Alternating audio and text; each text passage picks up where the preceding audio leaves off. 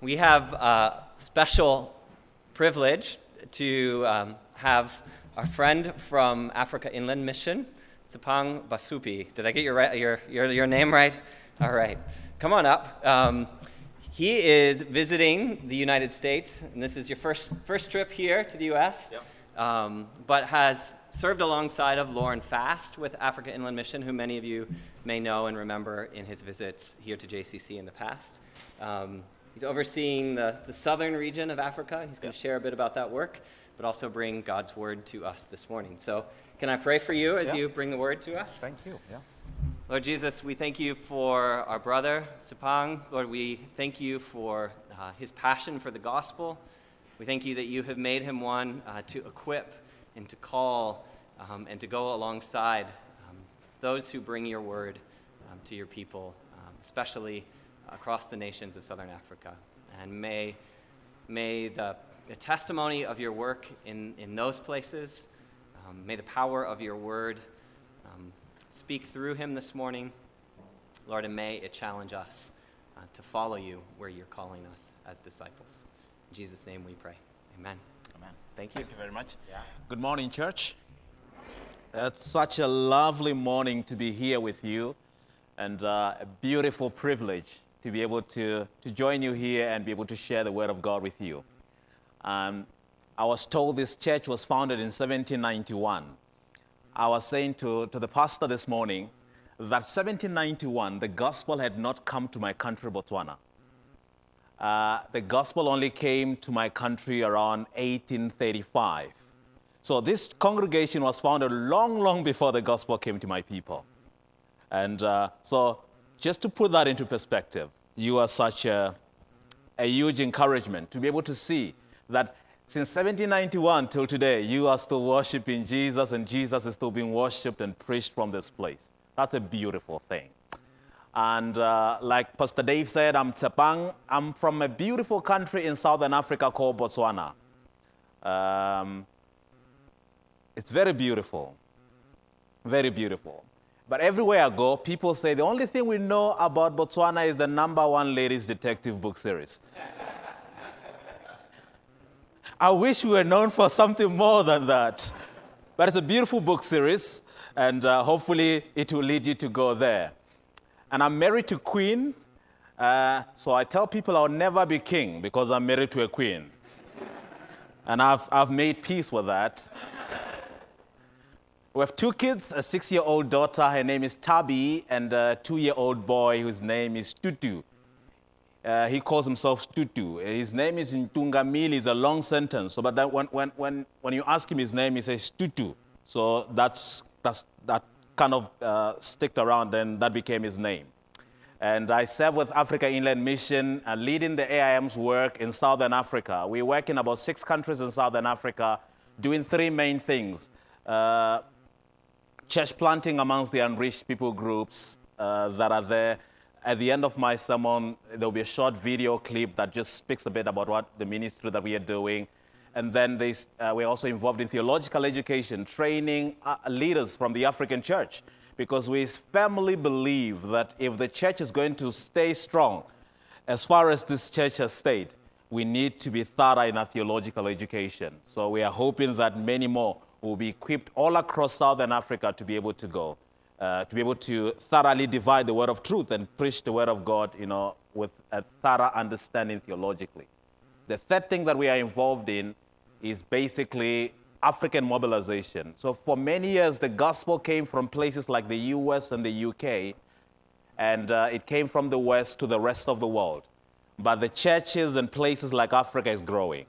There are 185 million evangelicals in Africa today. But even though there are 185 million evangelicals in Africa, we have sent less than 50,000 missionaries. And we said that is an error that needs to be corrected. And so we go to many African churches, and all we are doing is speaking to fellow Africans like myself and say, we have no excuse to not be involved in the Great Commission. We also have a responsibility. God has called us as well, as a church in Africa, to go and make disciples of all nations. So that's what we are doing, and it's such a privilege to be able to serve in that region. We have about 126 missionaries that I am working with, that I, I'm supervising, and I get to have the privilege of visiting them in their ministry context and just see the beautiful things that the Lord is doing through them. And just seeing the power of obedience, that when people obey, the Lord works. And it's just beautiful to watch. But this morning, we're going to look at the Bible and, uh, and look at the cost of following Jesus.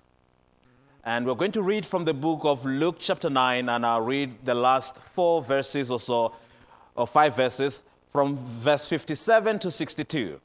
Here we see a story of men that were called by Jesus to go and follow him. And each of them had excuses, like many around the world. But I'm hoping that the Lord will use the scripture to speak to us. I'll read the scripture and then we'll pray, then we'll jump into the word. As they were going along the road, someone said to him, I will follow you wherever you go. And Jesus said to him, Foxes have holes, birds of the air have nests, but the Son of Man has no way to lay his head.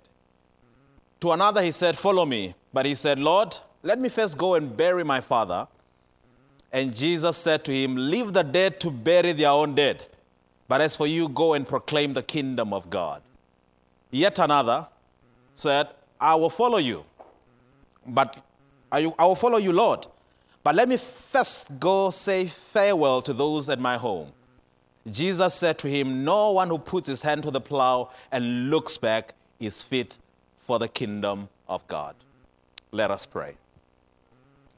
Precious Father, we thank you for this opportunity to be together this morning. And we pray that, Lord, even as I share your word this morning, you will speak to us that you will speak to us individually and make your truth known to us and uh, help us to be able to obey your word so that this will not just be yet another word, but may this word lead us to obedience.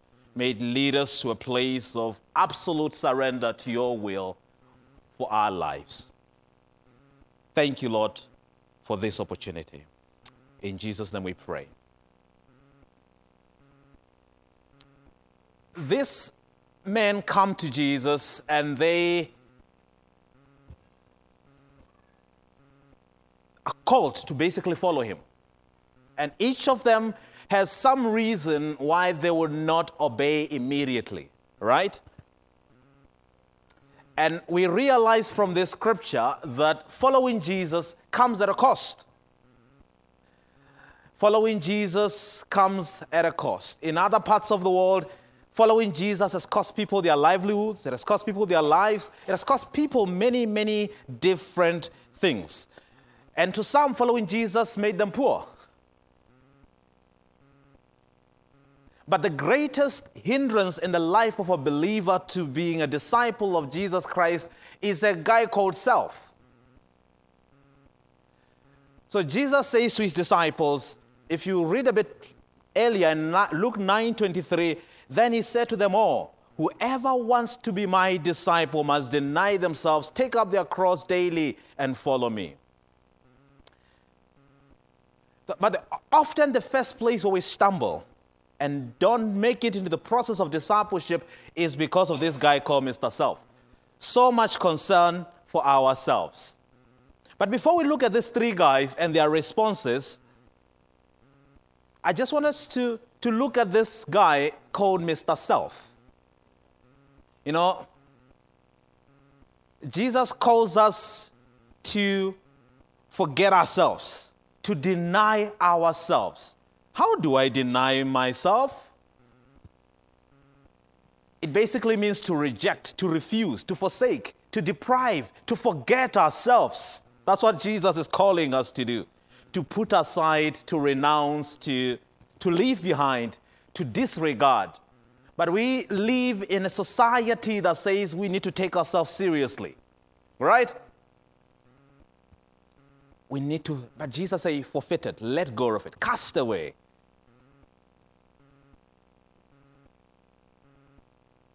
But Jesus comes in and says to us, deny yourself.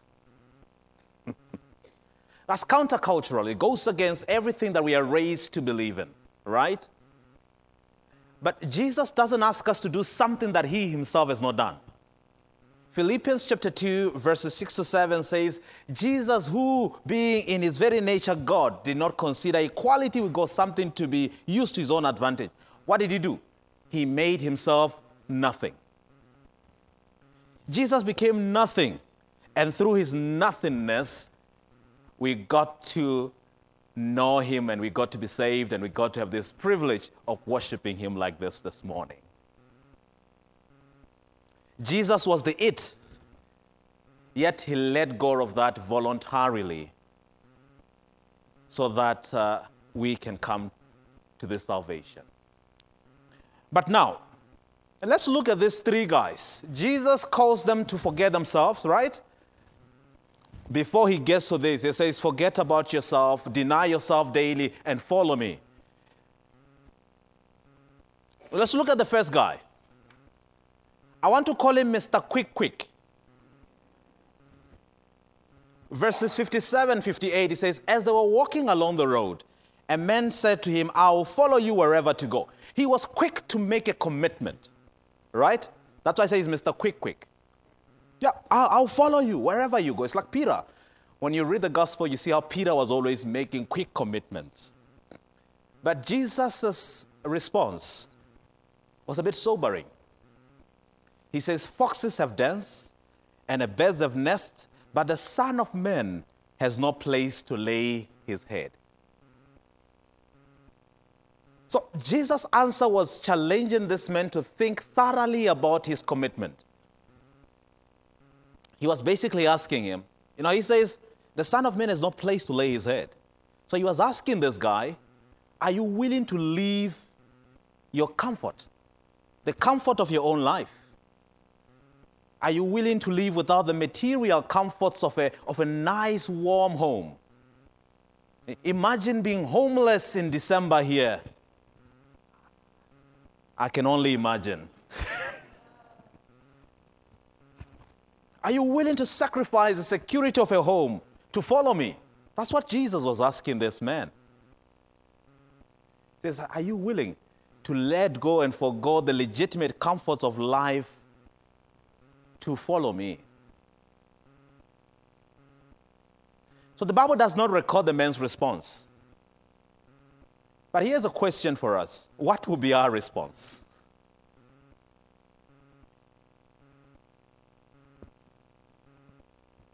So the call to follow Jesus is not a call to comfort and convenience, it is a call to sacrifice. So, are we willing to sacrifice it all for the one who has called us? When I was 21 years old, I was a university student. I had a dream. I was just going to become a professor of political science. And I was doing my first degree in political science, and I also had a dream of running for political office one day.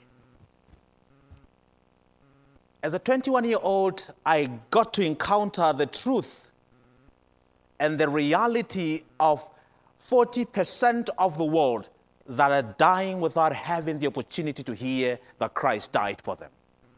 I was confronted with the fact that there are people that are living and dying without hearing that Christ died for them at the cross.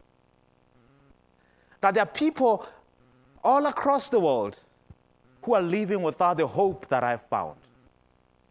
And I felt the Lord was challenging me to surrender my own dreams and pick up his own dream of making disciples of all these people that Christ died for.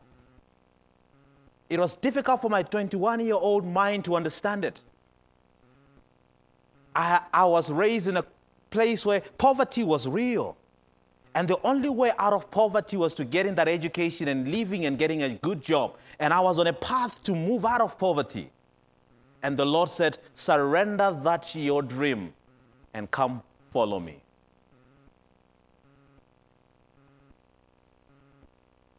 I knelt down and I prayed. I said, Lord, I, I surrender this little dream of mine and I'll follow you. 12 years later, I still stumble across that. Sometimes I want to obey, sometimes it's easier to obey, sometimes it's difficult to obey.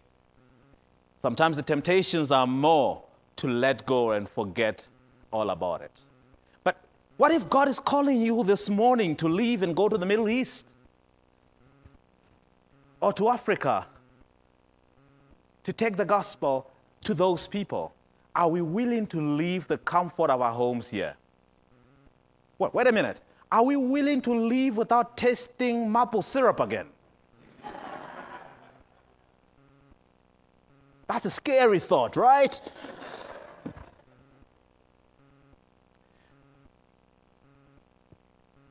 But are we willing to leave the comforts of a well functioning country, great infrastructure, to go to a place where there isn't much comfort, where there is disorganization, where things are all over the place for the sake of Him who loved us and died for us at the cross of Calvary?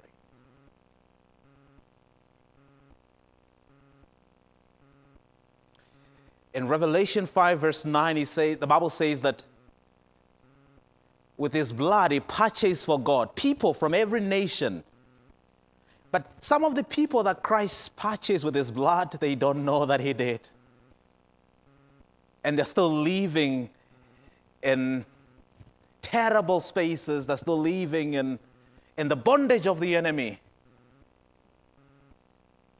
But me and you can go and make a difference to those people. What is God calling you to do this morning? I don't know. I pray He will speak to you. Let's look at the second man in this scripture. Let's call him Mr. Let's slow down. Mr. Let's slow down. You'll understand why he, he's called Mr. Mm, slow down. Verse 59 says, And he said to another man, Follow me. So the first man volunteered. The second man, Jesus goes to him and says, Follow me. But he replied, Lord, First, let me go and bury my father. Jesus said to him, Let the dead bury their own dead, but you go and proclaim the kingdom of God. Jesus calls this man to follow him. But look at what this man does. He puts his own interests before the claims of Christ. He said, Look, uh, it's important for me to go bury my father. After I do that, then maybe I will follow you. Lord, you know I have a mog- I have a bond to finish paying. You understand that, right? So let me finish that. Lord, my, my children need to finish high school first before I go. Let me finish that.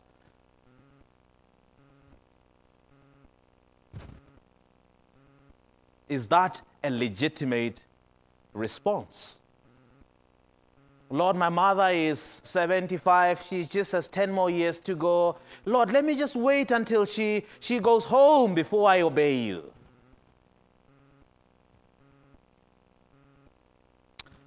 Matthew Henry says, Here is another that seems resolved to follow Christ, but he begs a short delay.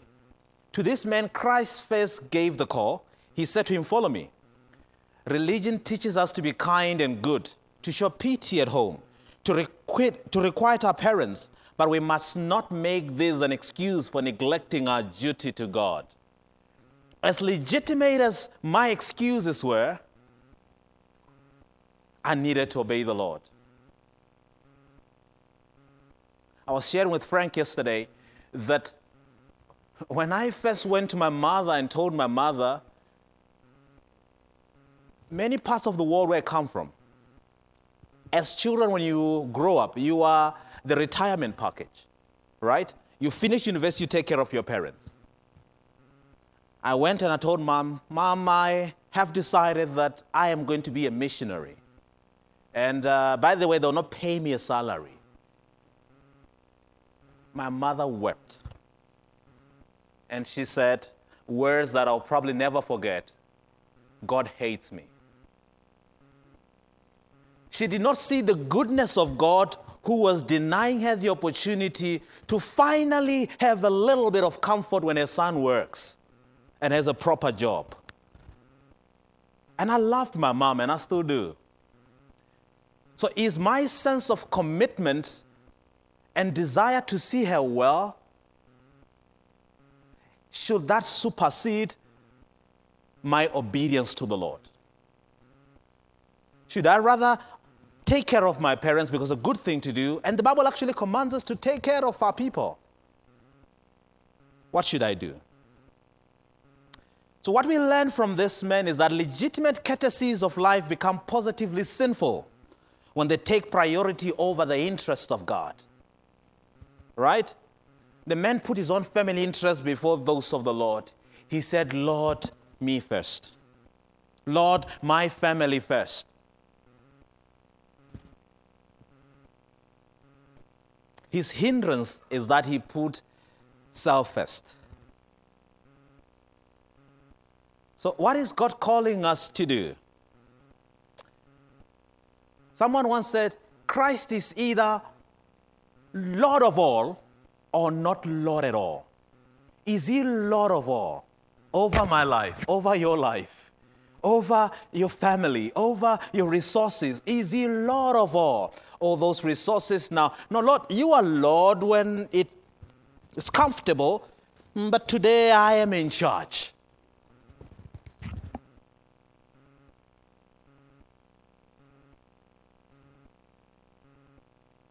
Is he Lord of all? And then the last guy, let's call him Mr. In just a minute. Lord, yeah, yeah, I hear you, but just a minute. Okay, let me just do one more thing before we before I go. Verse 61 says, Still another said, I'll follow you, Lord, but first let me go back and say goodbye to my family. Well, is that a bad thing? Jesus replied, No one puts his hand to the plow and looks back is fit for save us in the kingdom of God. Interestingly, this man is just like the two first men that we just highlighted. He volunteered to follow, and then he just he also excused himself uh, for a bit. Says, "Me first. Let me just attend to this my desire to say bye bye to my people before I go."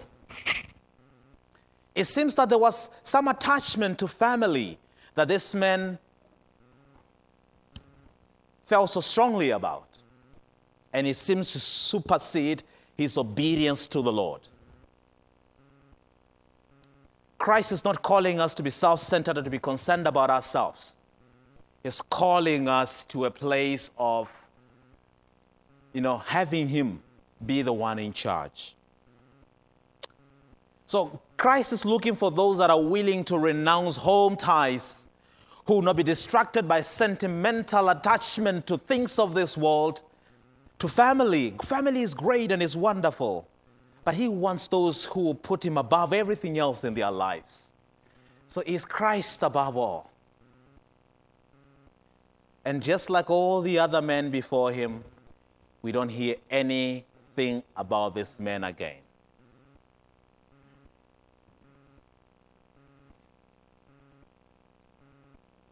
So there's a cost to following Jesus. But how much are we willing to give up for the sake of Him who died for us? How far is too far when it comes to following the Lord? Say, so yes, Lord, I, I, I'm really happy to share the gospel here in Jericho. That's great. But when you ask me to cross the street, we are going a bit too far. All right? Yeah, it's great, Lord, when I, when I can give $20 here and there to support your causes. But when you ask me now to let go of my life and pack my bags and go to Africa, that's a bit too much, Lord. But what is God calling us to do? Will we obey Him? Are we willing to forsake all for Him? Jim Elliot said, He's not a fool who gives what he cannot keep to gain that which he cannot lose. What a blessing it is to be able to, to be part of what God is calling. God will not call all of us to be missionaries, right? But what is God calling you to do this morning? What is God calling us to surrender at His feet at this point?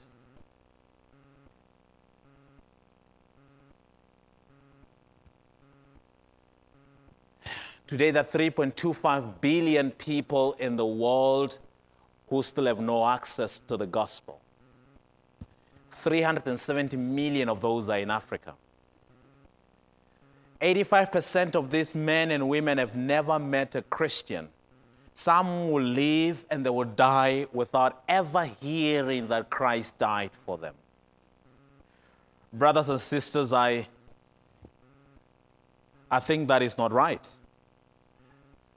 And as a congregation and as individuals, as families, we have a role to play to ensure that that narrative changes that these people get an opportunity to hear the gospel for the first time. Would you pray and ask the Lord how you and your family may be involved in taking the gospel to Africa? Talk about Africa because I'm from there. 370 million of my fellow African people have no access to the gospel. There's no one sharing the gospel with them. And many of them will die without hearing that Jesus died for us. Since 1791, this church has been preaching in this community, but those people are still waiting to hear that 2,000 years ago plus Jesus died for them. And, brothers and sisters, when those men and women die, they are not going to a to, to, to hell for a second. They're going to a Christless eternity. They're not going there for, for a holiday or a vacation. They're going there for eternity without hope. And God calls each and every one of us to be a part of that. And God has called me and my family to be a part of that. And uh, for the past 11 years, 12 years, we have been trying to play a role in ensuring that the gospel goes to those people. So here are ways you can, you can be involved. You can go.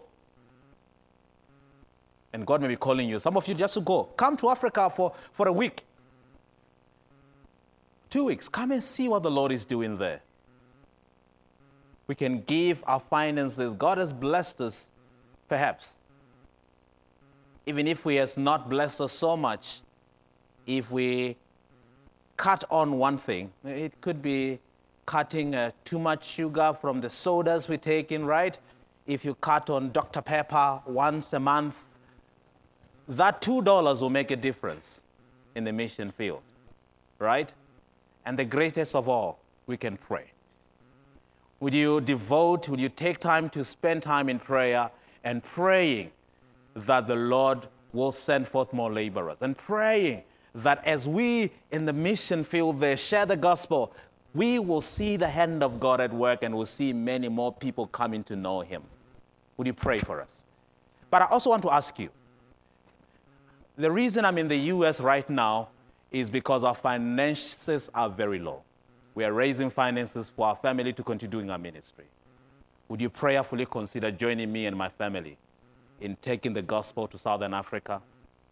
The Comoros Islands, almost 98% Muslim and many other places. Northern Mozambique, many unreached people groups in that place. Our dream is to see many Africans. Over the next three years, I want to see 100 African believers joining our teams in Southern Africa in taking the gospel to those places. But for us to do that, we need your financial support and we need your prayers. Would you prayerfully consider this? Uh, in a minute, they'll play a video just introducing a bit of what we are doing. And if the Lord leads you to give, I'll be there to chat with you. And Marcus has a few cards with details on how you can be a part of this journey with us. Thank you very much. The Lord bless you.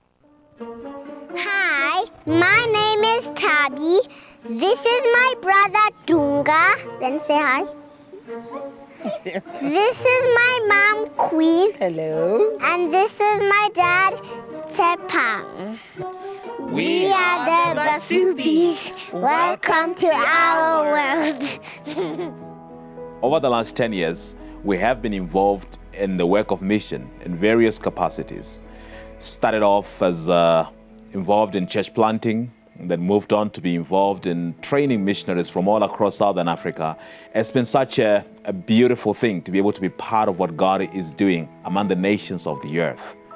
Since May of 2021, we took up a new role in our mission, Africa Inland Mission, to serve as the regional executive officer for the region. In that role, we oversee Africa Inland Missions work across countries like Mozambique, Lesotho, Namibia, Angola, Madagascar, and some Indian Ocean islands. In this work, AIM missionaries do various things, ranging from church planting to theological education, where a few African leaders have been trained in theological education we are also involved in transformational development in places like Lesotho, where people are being trained to better use the soil and to be able to get the best out of the soil, and through that, transforming the communities through the gospel and the power of the gospel by empowering the lives of these people. Southern Africa is a region of two contrasts. On the one side, we have uh, a large number of unreached people groups. In places like Mozambique, the northern part of Mozambique, there's still many, many people that need to be reached with the gospel. In places like Madagascar, we still have pockets of unreached people groups. In some Indian Ocean islands, it's almost entirely unreached.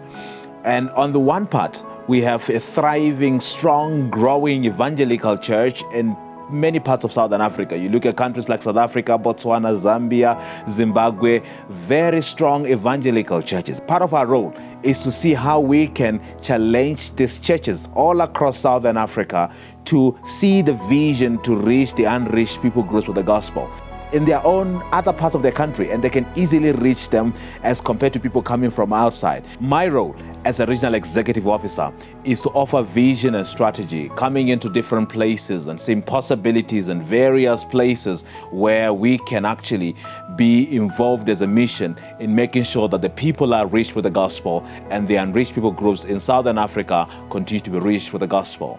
And I work alongside our country directors and you know, offering member care, offering pastoral care. So we've been involved in a lot of member care.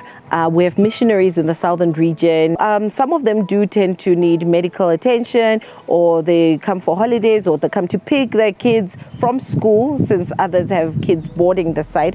And so we use that as an opportunity uh, to minister encouragement to them. And so one part of the things that I'm doing is overseeing the guest house, uh, which is part of our hospitality uh, to encourage the missionaries who are on ground doing church planting and other types of ministries to continue going. And it has been such a great joy to be able to come alongside these hard-working missionaries, encouraging them and ensuring that they are successful in the work that they are doing. A day in the life of Queen is basically you'll see my kids around who are earnestly seeking my attention. You'll see me maybe at the office, you know, trying to print one or the other thing or trying to draft an email to encourage a missionary or praying with someone who's passing by.